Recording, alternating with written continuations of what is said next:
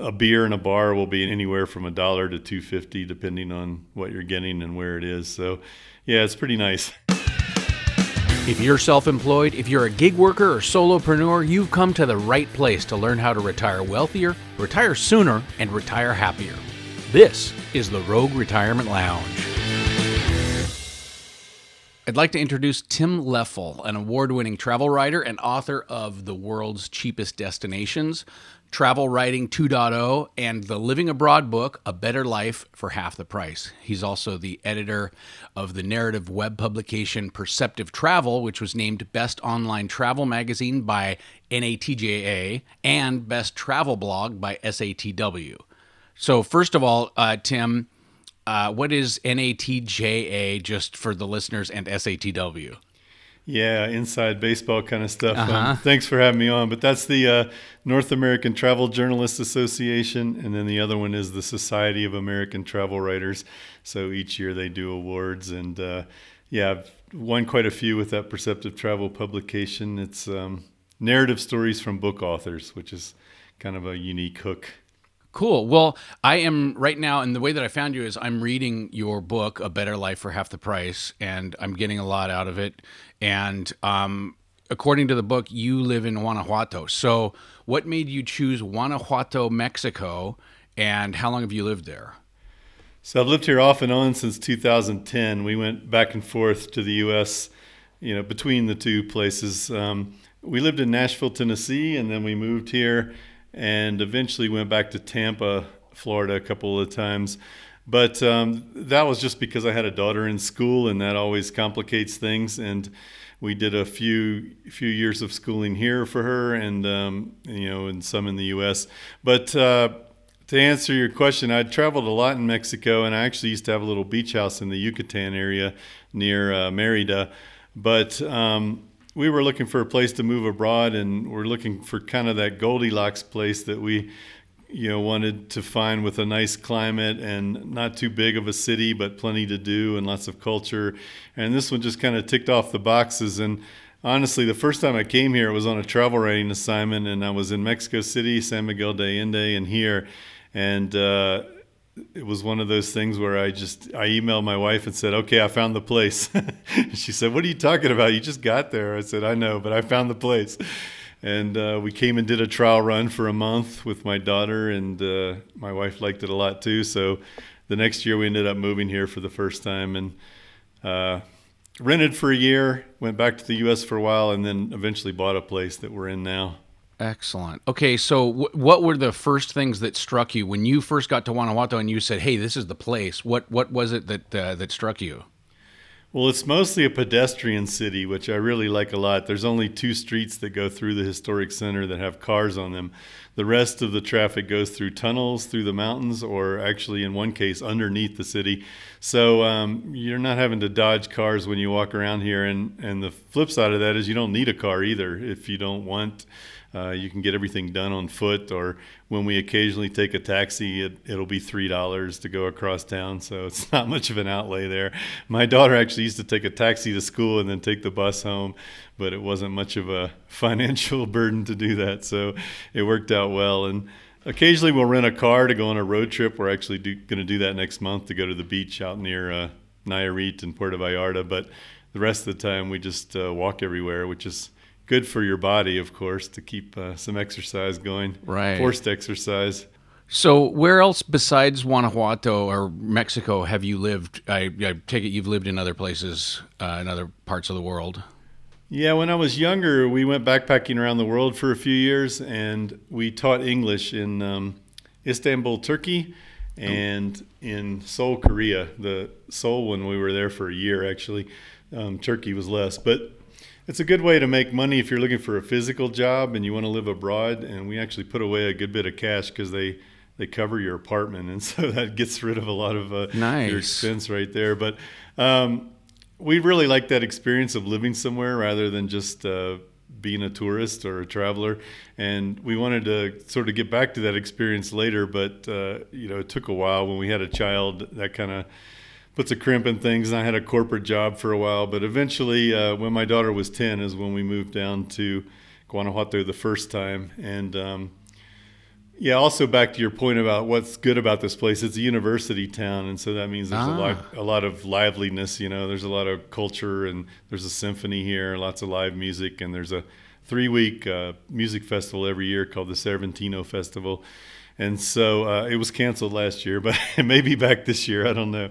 But uh, anyway, those kinds of things kind of keep it young as well. And um, so it's a, yeah, a nice place to live in all those respects, and nice climate because it's at six thousand five hundred feet. Excellent. Uh, expats. Are you are you one of the few, or are there is there a big expat community there in Guanajuato? For me, it's kind of the right size. There's a few hundred of them here, and it swells a little bit in the winter and then goes back down in the summer. Uh, but just to give you a comparison, there's probably about 10,000 in San Miguel de Allende. There's probably close to that many on the West Coast and, and in the Cancun, Playa del Carmen area. So, you know, it's very different here. We're definitely in the minority, and um, I kind of like that. I wanted to learn Spanish and use it. I didn't want to be in a place where I could get by in English all the time. Uh, so yeah, I like the I like the ratio here. There's people we can hang out with and speak English when we want, but uh, we're not just in that bubble that sort of feels like we never left home. Interesting. Well, now my my listeners are uh, planning retirement, so most of them are older and don't have kids. But I, when you said that you moved a ten year old girl to Mexico, what was school like for her, and what kind of culture shock did she go through as a as a kid? Yeah, she wasn't real thrilled with that news when we when we got it to her because she had been she'd grown up in Nashville and spent her whole life there, so it was pretty Right. wrenching. But thankfully, uh, kids adapt pretty quickly, and uh, she learned the language quickly. And uh, she went to a Waldorf school for elementary school, which is a sort of a chain of schools that's all around the world, and um, it's very hands-on, touchy-feely, and you know, not real uh, academically rigorous. So it was perfect for her for elementary school. And, um, you know, they were very patient and she got better and better. It, it doesn't take long when you're sort of thrown into that environment to, to get better at the language. And so her, she's far more fluent than we are because she ended up going to school here for three years. So she did that elementary school for a year and then later she did two years of middle school in a, a private Mexican school, um, but it was still all in Spanish. And so she got quite wow. good. And um, we went back to the U.S. for uh, high school, though, because it just seemed like it was getting more and more difficult um, to try to keep up with home standards and all of that. And uh, it just seemed like it would be easier for her, her to graduate with a U.S. diploma. But then um, two years ago, my wife and I came back here. We're empty nesters now, so we're um, not planning on uh, going anywhere. Although, you know, I'd like to do two months here, three months there in other countries, and um, you know, get a taste of other places. But we'll always have this base here, which is nice. And you said that you own your place uh, outright, correct? Yeah, which is pretty common because it's kind of hard to get a favorable mortgage in, in a lot of these countries, including Mexico. Um, even if you go to a place like Portugal, you won't find very good mortgage options. The interest rate can literally be double what you would pay in the U.S. Oh, so wow. it just doesn't make a lot of sense financially. Um, but also, it's not that's not a big burden for a lot of people because they've sold a house in the U.S. or Canada, and so they've got the equity, they've got the cash anyway on hand. Or when people don't do that, when they want to buy a second home, a vacation home, a lot of times what they'll do is just take out a second mortgage on their U.S. or Canadian property and be, still be paying that really low interest rate, and then they'll just take the cash and buy something in another country. And um, that, you know, depending on what housing prices are like, which they're nuts right now, that's not necessarily hard, you know, P- to pull out Right. 150 grand and go buy a house in Mexico. It's uh, a very small part of the equity if people have seen a lot of appreciation. Right. So with 150 grand, can you buy a pretty nice house there and uh, where you are? Yeah, easily. And um, even in really desirable places like, you know, Puerto Vallarta or San Miguel or somewhere like that, you can usually find a condo for that price quite easily. Um, the where it gets difficult is Los Cabos because um, that is Oh. Definitely a playground for the rich. So you basically, Right. if you want a place on the ocean there, you're looking at a million bucks. But in the rest of Mexico, a million dollars will get you the best mansion in town, you know, high on the hill somewhere. Uh, so yeah, for um, 100, 150, 200,000 dollars, you can find something quite nice. And just to give you an idea of what we paid, this was I guess seven, eight years ago, we paid eighty-five thousand dollars, and we have a four-bedroom, oh, wow. two-bath house. And I don't think it would be all that much more. Like if you have feet on the ground and you can look around, there's always deals out there, but you have to spend a little time physically finding a, a good deal because sure. what's online in English is, you know, expats selling to expats. so right. if you want to, if you want to, right, if you want to find the places that Mexicans have for sale, um, they're they're not putting them up on the internet a lot of times. You have to just ask around and find a local agent, look at signs, all that kind of thing. Gotcha. Okay, well, speaking of uh, cost of living stuff, for someone who would be thinking about retiring in the part of Mexico where you're at, what do you pay for things like, uh, you know, meals and transportation and the like? Yeah, I called the book A Better Life for Half the Price because it literally will drop in half most of those expenses and sometimes by three quarters. And there are cheaper places than Mexico. I just want to point that out. I mean, if you go to okay. Nicaragua or Cambodia or lots of other places, it's going to be even less. Um, Ecuador is probably less. Um, but you know, Mexico's easy and cheap, and um, it's close. That's the big advantage. It's easy yeah. to easy to fly here for a reasonable price and get here in a couple hours. Uh, but just to give you an idea, um, my housekeeper just left. I pay her $17 and we're paying above the market rate. And she comes and she's here for a few hours and cleans the house top to bottom. So we have wow. her come every week. Um, my water bill averages maybe 10 or $15. The electric bill is about 15 or $20. And keep in mind though, we're in a really nice spring-like climate, so we don't we don't need air conditioning, and we rarely need heat. You know, in the in the winter, there's a month or two where we have to pull out the space heaters, and that's about it.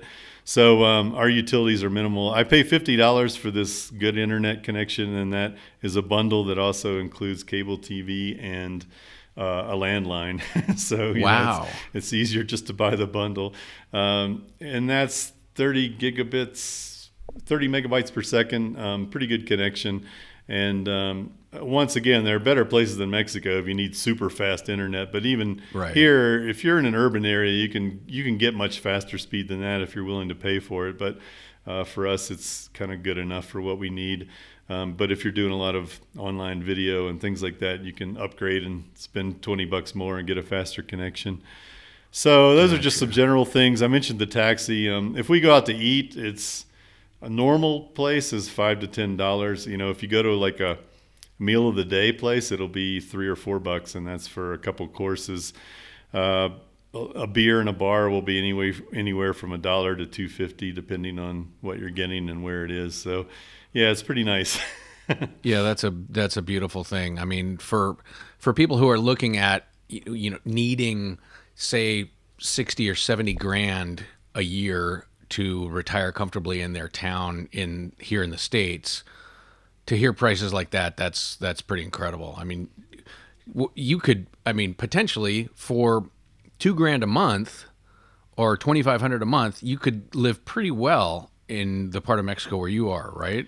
Yeah, I would say for two grand for a couple, you can live very comfortably here. Um, what I always tell people is what I spent on rent in Tampa, Florida, was twenty one hundred a month, and we don't spend that on everything here like even in the good times pre-pandemic when we were going out a lot and everything was open we we never spent that much even when my daughter was here for three of us um, now granted we own our house so that makes a difference sure. but even when we were paying rent we were paying 800 a month for a t- four bedroom two bath place because we worked from home we needed some office space um, and that included utilities and so most of the people wow. i know here who are a single or a couple are paying somewhere between 400 and 750 a month, something like that for a rental place. And that's, you know, a two bedroom, relatively nice place in a good location. I mean, you could spend 1200 or more uh, a month if you want, but it's going to be fabulous. I mean, it's going to be really nice. wow. Okay. Well, so do, do you know people who, who buy places down there and then only live part time and then Airbnb it for the rest of the time? Is that a, a, a, model that works down there? Yeah, it works quite well. Although there's a caveat there: if if, if you get hit with a pandemic, then that can uh, put a crimp in those sure. plans. But um, having said that, I mean, there's probably way too many Airbnb places here right now because a lot of people did that, and then when times were good, they had no problem renting them out. And I would say that market has bounced back almost completely in the beach areas. Um, so, you know, as people get vaccinated and they're ready to travel, they're definitely heading to these Mexican beaches. And um, so those places are all getting rented out again. Here in the interior, it's taken a bit longer just because those spots were never as popular as the beach areas and probably never will be just because I think people tend to come to the interior of Mexico on their second or third or fourth trip. They don't come here on the first one. Even, you know, Oaxaca, Puebla, Mexico City, those places don't get near the numbers that um, the beach resort places do. Interesting. But to sort of answer your question, though, um, I, I do have a couple friends here who have bought you know ratty cheapo places and fix them up you know and turn them into nice rentals. And if you're if you're willing to play that game you know the house hunters uh, the hgtv game where people buy and flip places there are always lots of opportunities around. But you've got to have some good uh, worker connections of course some good construction guys. Okay yeah because i've heard uh, or actually uh, there's a there was a book called On Mexican Time that I read maybe 15 years ago that was a story of a couple who were expats and they described kind of the nightmare of working with uh, construction crews down there. Um, yeah. Tony Cohen, the, he lives here actually. oh, you know the guy? yeah, he uh, he lived in San Miguel de Allende and he's lived here, and uh, so yeah, um, it, it's tough. Like uh, we have a handyman who's very reasonably priced and he does good work but um, it took a few before we got to this guy and you know found somebody really reliable. And so you know there's always a network you got to ask around and use the face, facebook message boards and all of that stuff. Right. Interesting. Well but they yeah do good work. I mean i, I want to point out that mexican workers are, are conscientious and hardworking and they're usually really good craftsmen. Um, the the the thing Americans especially have to get used to is like things don't move like this, you know. I right. mean, the guy's going to show up when he's going to show up, no matter what he tells you. And so sure. you just got to have to get used to that sense of time. I mean, that was a good title for the book on Mexican time, and that's right. that's true throughout Latin America. I think it's just a different sense of urgency. Yeah, that was actually my big takeaway from the book. Is not that there was an issue with the craftsmanship or or the the quality of the work. It was just the pace and just the the kind of the attitude was just kind of it, it'll get done whereas we Americans that are type A, it's like it's got to be done now. It's got to be done now. yeah. um, so it was a little bit of a sounded like a little bit of a culture shock for him. Yeah, and I think just that whole idea of being a workaholic does not exist here. Family comes first and fun comes first, you know, and the work is going to get done, but it's not at the top of the priority list sometimes.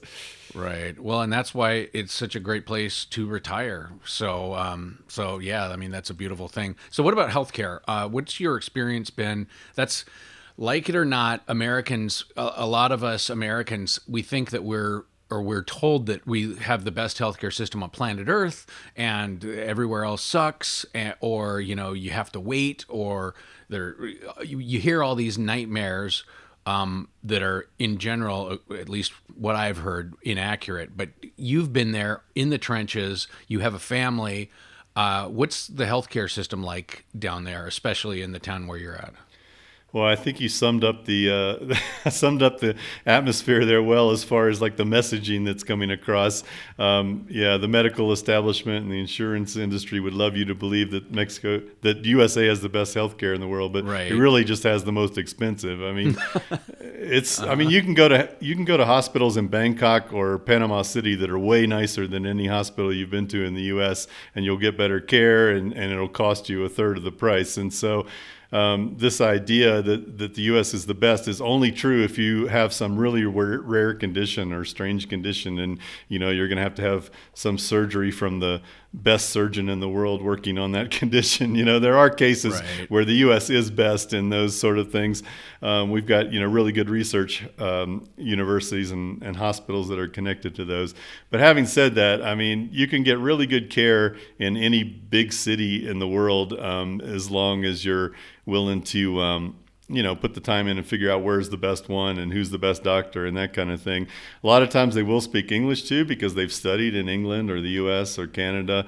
Uh, my dentist studied in Houston, I think, and so it's pretty common that they do that and then come back to Mexico just because they want to live in Mexico. They could make more in the U.S., but they like the quality of life here and they want to be near family that right. kind of thing. But um, just as far as like logistically how it works, most people pay out of pocket here for almost everything, and then they have some kind of catastrophic insurance maybe that covers them if um, you know they get laid up in the hospital for two weeks, like a high deductible plan, just like you would have in the U.S. Um, that's what we've got right now, and there's two reasons for that. One is yeah, if you get hit by a bus or something, but the other is um, if you go back to the U.S. for more than two weeks, you have to have some kind of policy that will cover you there because you can't get travel insurance usually that will cover you for more than two weeks. And okay. you know, you know what prices are like in the U.S. You don't want to be caught without insurance. Oh yeah, no kidding. so uh, yeah, we we pay more than I would like to be covered um, when we return to the U.S. because we are going back to see family sometimes for more than a couple weeks. Okay, so so are you saying that you've got a uh, like a catastrophic policy in Mexico and their system, and then you also have a U.S. policy. Well, it's an expat policy, so it covers the whole world basically. Um, oh. and, and, that's a pretty common plan that's out there um, through loads of different insurance companies.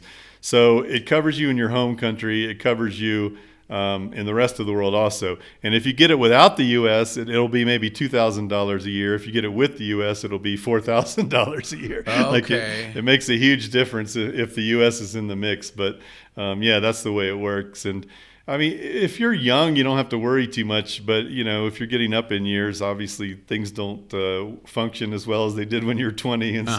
so maybe you want a little extra. Um, uh, extra insurance there. But honestly, we've never used it. It's just like in our pocket in case, you know. But um, we when we go to the doctor here, it'll be anywhere from thirty to sixty dollars, depending on what kind of doctor it is, and that's a specialist. You know, we go to a dermatologist and get a head to toe checkup, and it's sixty bucks, and she speaks English because her um, husband is uh, British or American. I can't oh, remember. Oh wow.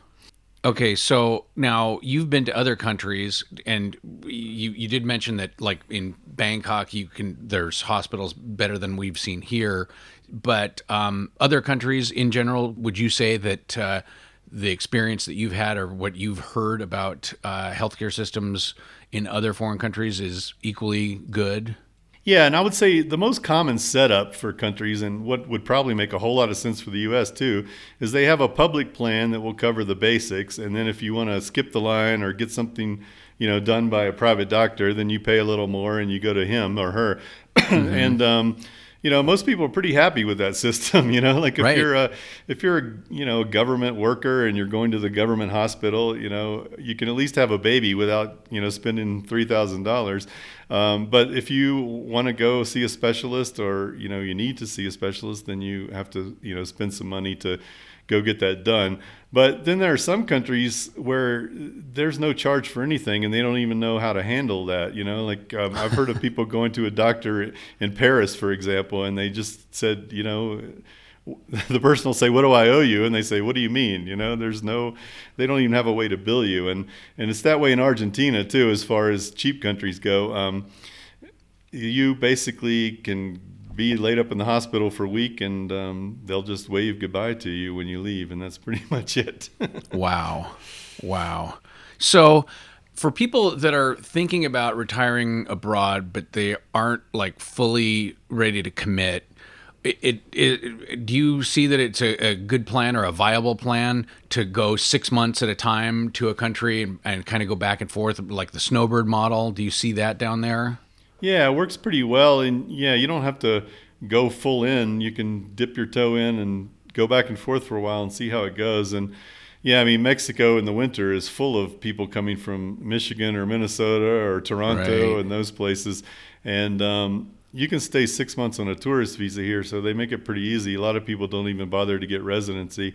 Um, other countries, it's somewhere between three and six months, depending um, on their, their local laws but a lot of them will at least let you stay for three months without you having to apply for residency. So, uh, a lot of people do that and they never bother, but you know you can get residency and go back and forth. The laws are a little different in different countries, but um, in general, they don't make you stay there full time. You can still move around.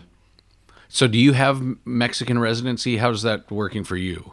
I uh, have to go complete the process next week, but yes, I um, I have the the thing in my passport saying I'm a resident. I just have to complete it here.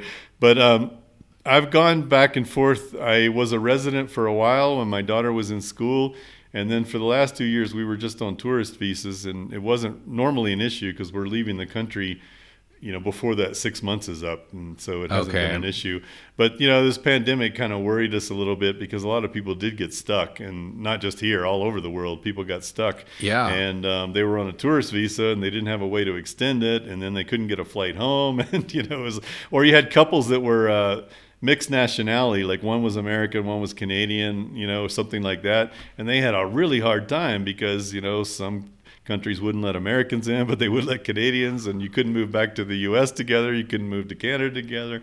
So Right. um, yeah, and so for us, it was just sort of a, a extra bit of safety thing. Let's get residency, and then if we do get stuck here again, we won't have to worry about it.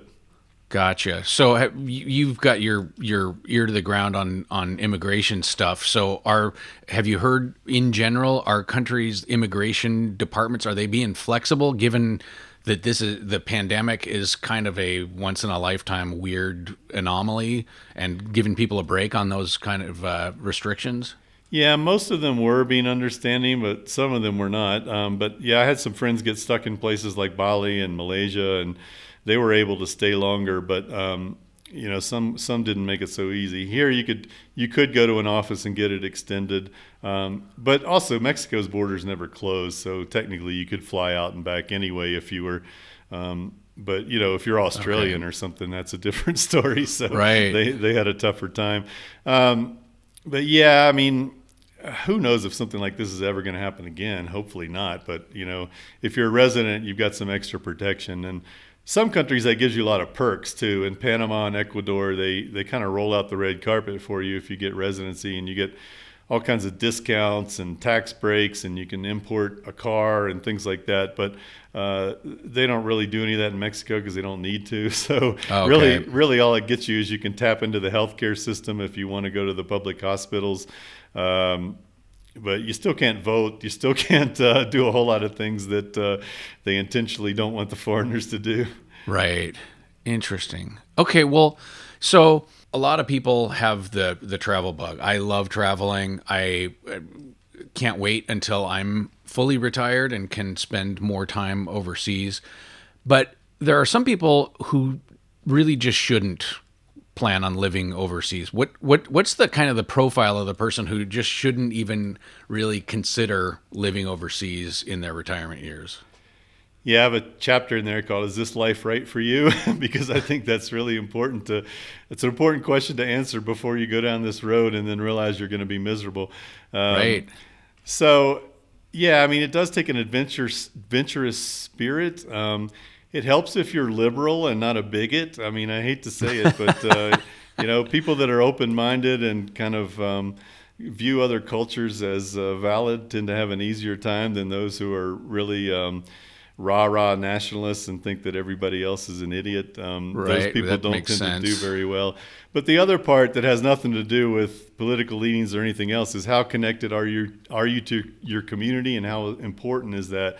You know, some people have grown up their whole life in one place and they've belonged to the same church and you know they've had these same friends that they've been with since they went to elementary school and for somebody like that, it's a lot tougher because they are really tied into that community and it's a part of their identity. And maybe they owned a small business there, and you know, it's um, you take that away from them, and, and there's kind of a shell left, and it's really hard for them to adjust to a new place. So that could be part of it. Or if you've got 20 grandkids running around in your hometown, you know, it, it might be hard for you to move halfway across the world and only see them once or twice a year. So, Right. um, you know, we could stay connected like this on video calls and all that kind of thing, but you know, technology doesn't replace um, being in person with people. So, um, but having said that, I mean, this is not an all or nothing decision. Like I was saying, a lot of people have a foot in two different places and they just go back and forth. And you know, depending on how far away you get, um, airfares are not that expensive. I mean, you can